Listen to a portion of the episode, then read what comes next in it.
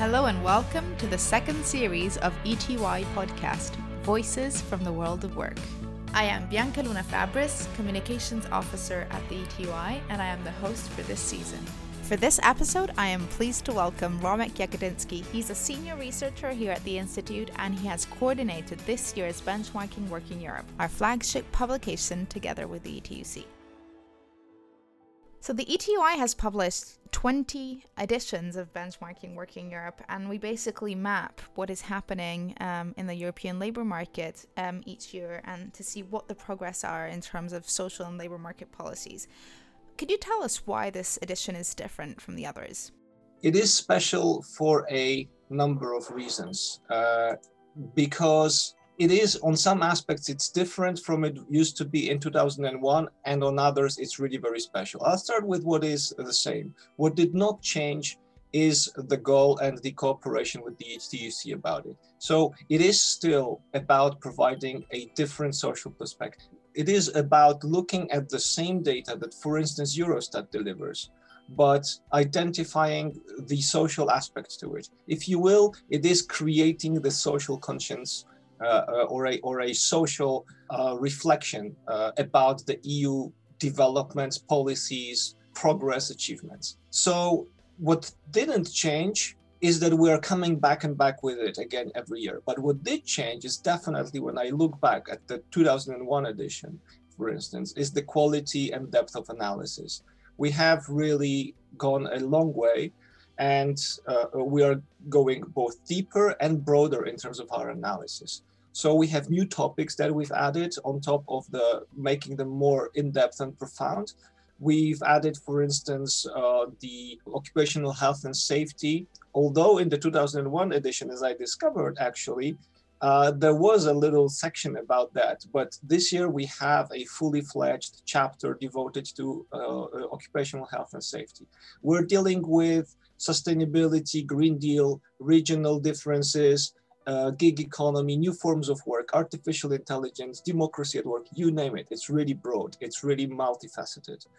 And what is special this year is, of course, the circumstances that it, that it happens in. It's both the topic and the COVID as a universal stress test for so many uh, areas of, of our lives. We've always been looking for a common red thread for all the chapters, and I don't think that ever in the past we had one single topic that was so universal we have new chapters. Uh, what changes also, we have a new director and new researchers uh, participating to the publication. Uh, we have a totally new layout. We have a totally new website. It is all aimed at really making it more accessible to the readers. And we hope to make an even bigger impact uh, uh, with this publication. So perhaps you can give us a little summary of how COVID 19 has impacted the world of work. Many things have happened this year because this is an unprecedented crisis, both in terms of the scale, its scope, and the type of the challenge that we're facing. So, of course, we did have a huge crisis uh, back in 2008, but it was different. It was never a health crisis, or it was never a health originating crisis, if you will. And this one uh, uh, really is of a new quality. It's something uh, uh, that we have not seen before. But also, it's not only just that it is different because of its origin, but it's also unprecedented in terms of its scale and its impact. We've never had economy or society lockdowns in Europe. In my whole life, I don't remember borders being closed or uh, uh, having uh, curfews introduced uh, or having entire branches of economy locked down we started in March, I believe it was, uh, with telework arrangements, and we all were worried how are we gonna make it till the Easter break because it was three weeks and it was really it sounded crazy. And here we are in December, and we haven't many of us haven't set foot in uh, offices since March. Um, so this, of course, creates enormous impacts and enormous has an enormous influence over how the EU has fared, how the how we have made it through the crisis over these months. This is also a multi-crisis. It's not just a health crisis, if you will. It is a crisis that appears on many different levels. It it also coincides with other crises that we've had, environmental crisis, if you will, uh, just to name uh, uh, one. So, picking up on what you just said on climate change, we all know that the big battle of the future of the next 10 years and possibly more is going to be green transitions. Um, how are member states progressing towards these policy targets? And in your opinion, has COVID 19 changed anything? Well, it's a super interesting question because, on the one hand, what I remember everybody was wondering back in March was wow, the crisis is going to reduce greenhouse gas emissions. We're, we have less traffic, we have less car traffic, we have less air traffic. And there were those NASA pictures uh, from China, from above China, showing us that the air quality has really improved. And everybody was back then, or most people were thinking that, wow, this is really the best thing that could happen climate-wise to, to, to the planet. This is a self-defense mechanism of our planet taking control uh, uh, over us and, and, and, and really trying to curb a little bit the human activity. But uh, this is not uh, uh, the only aspect of it, of course. We see long-term effects of the COVID uh, that can be there. and indeed, the, the, for instance, in Germany, the lowered economic activity will contribute to uh, Germany being able to actually deliver on its 2020 uh, um, climate goals, uh, which would otherwise not be achieved this year. Um, but we have, there are also risks connected to this crisis, if you will, because now that we've had a limitation of our activity, what many experts are fearing is that we are going to rebound that we're going you know to hit the bottom and then when when the economy is open again when we found a cure to uh, to the pandemic that we will retake uptake the activity economic activity to old levels or even higher levels than before because we will try to catch up with it. So you know there are it's it's unsure. And there are many other green issues that I could talk here about, but there are some positive ones that I would like to finish off is uh, that the renewables, the price of renewables is falling down and the participation of renewable energy in our energy mix is rising. Renewables are the cheapest source of energy in 2020 uh, and will uh, uh, be so. We are observing a demise of coal across Europe, with most member states having introduced a uh, coal phase out deadline.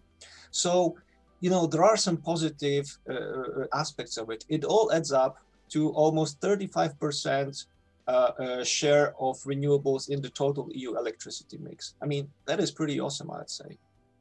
Do you think collective bargaining can help overcome the crisis? I know it's possibly a rhetorical question, and, and most of, of our podcast audience will, will respond yes, but perhaps you can just spell it out for us? With great pleasure. It is by no means self evident, I would say. And uh, uh, we need to understand one thing we need to understand the nature of the crisis and we also need to learn from the old crisis and what mistakes were taken back then. That would be the starting point. And what happened back into the 2008 crisis was that actually there was austerity uh, uh, introduced on a massive scale and it suppressed uh, you know, the demand side of economy. What collective bargaining is actually uh, advocated to do uh, here is that it is a means to reviving economies. It is a means to sustaining the purchasing power of uh, workers, of uh, uh, uh, market participants, if you will.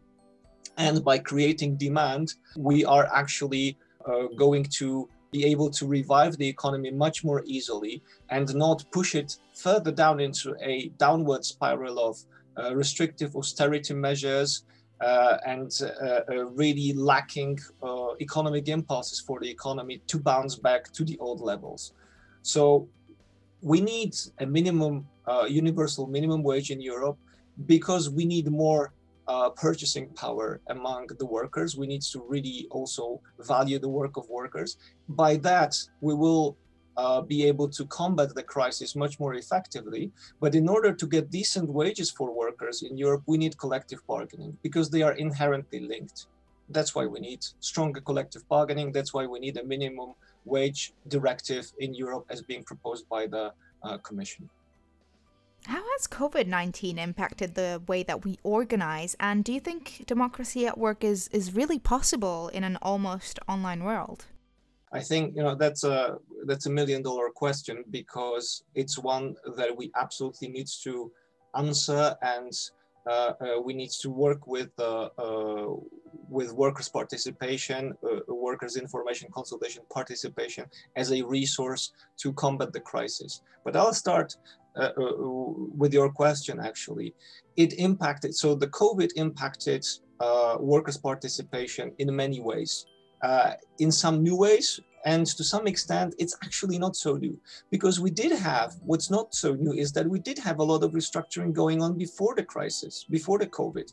Companies have, you know, people still continue to referring often to restructuring as an extraordinary, exceptional event in a lifetime of a company, which it is not. Our survey among EWC members uh, in 2018, so pre-COVID uh, era, but still relevant, shows that restructuring occurred in 91% for 91% of uh, the respondents restructuring occurred in the past three years uh, in the company. So this is something that is taking place constantly in companies. And in that regard uh, the pandemic brought in, of course, a COVID 19 induced restructuring, specifically generated by the by the pandemic or in the pandemic uh, uh, circumstances. But it is not so new as a phenomenon uh, as such. Now, it of course it did have a lot of impact on different areas because there are new challenges for workers uh, they need to respond to site closures increased site closures telework demands that come with a lot of aspects uh, uh, wage reduction as well because we've got the pandemic and we all need to sort of belt in but also the the unprecedented or the, the the new aspect that came to the fore is the whole health and safety workers representation that is absolutely key now in companies uh, and that offers a chance for this form of worker representation to to get new meaning. So i would finish off by saying that we really need workers representation and trade unions to get out of the crisis and to fight also other aspects of this crisis because trade unions are schools of democracy where you have more worker participation in companies. Those who is a citizen in the workplace is also a citizen at large. And people who engage at company level in democracy at work and are provided opportunities for that are more likely to vote in general elections are more interested in politics and uh, uh, generally they have a more positive attitude towards democracy and are more uh, resilient also to populism, which is, of course, one of the challenges that we're facing now in Europe. So we do need worker representation. Without it, we cannot get out of the uh, uh, pandemic on a sustainable in a sustainable way. I have one final question for you. How do you think that the future of work will look like after the pandemic? This is a question probably for more than one uh, uh, dissertation, and many books will be written about it. But at this stage, what we can say is that there are tools to think about the future in a structured way. We can prepare for what the future is going to be, and we do need to be prepared because we want to get out from this crisis stronger. Uh, Winston Churchill said, never let a good crisis go to waste. And this is exactly what we should do. You know, there are, with the foresight methodology that we employ and present in, in the benchmarking, we actually uh, are advocating that the structured approach to thinking about the future is feasible and is the right tool to use. And with this foresight methodology, we actually identify a number of challenges that the Europe is awaiting or, or is, is facing or is going to face. These are the societal consequences of the pandemic, with more migration, with challenges to gender economy, uh, equality, sorry, with challenges to civil uh, society, social attitudes, uh, uh social fracturing, all these aspects uh, will be uh, uh, under influence of the pandemic for the, for the next decade. We also have technological impact of the pandemic that we can think about what is it going to be in future and how we can prevent uh, the, the negative aspects or the negative consequences from happening. And we also can think in the same way, in the same structured way, about the environmental consequences of the pandemic.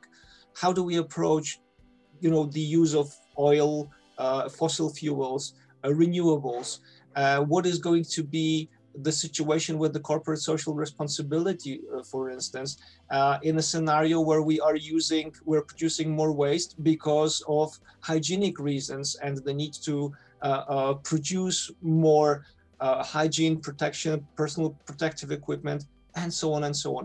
We know how to do it. And we do have a limited, but still uh, some control over what future do we choose for us for the next 10 years and even longer term. And that's what we need to do because we cannot let chaotic responses to chaotic events take control of our lives. We can, by knowing what events are coming, we can prepare for them. I think our episode has come to a close. Thank you so much, Romek, for being with me today. Thank you for having me. If you're interested to know more, please